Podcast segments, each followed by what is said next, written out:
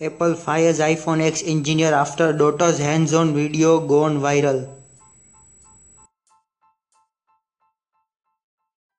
You can now use Apple Music with Google Assistant on iPhone.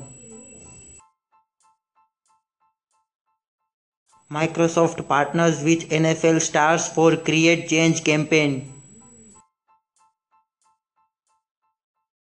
T-Mobile is joining Alphabet's Project Loon in Puerto Rico.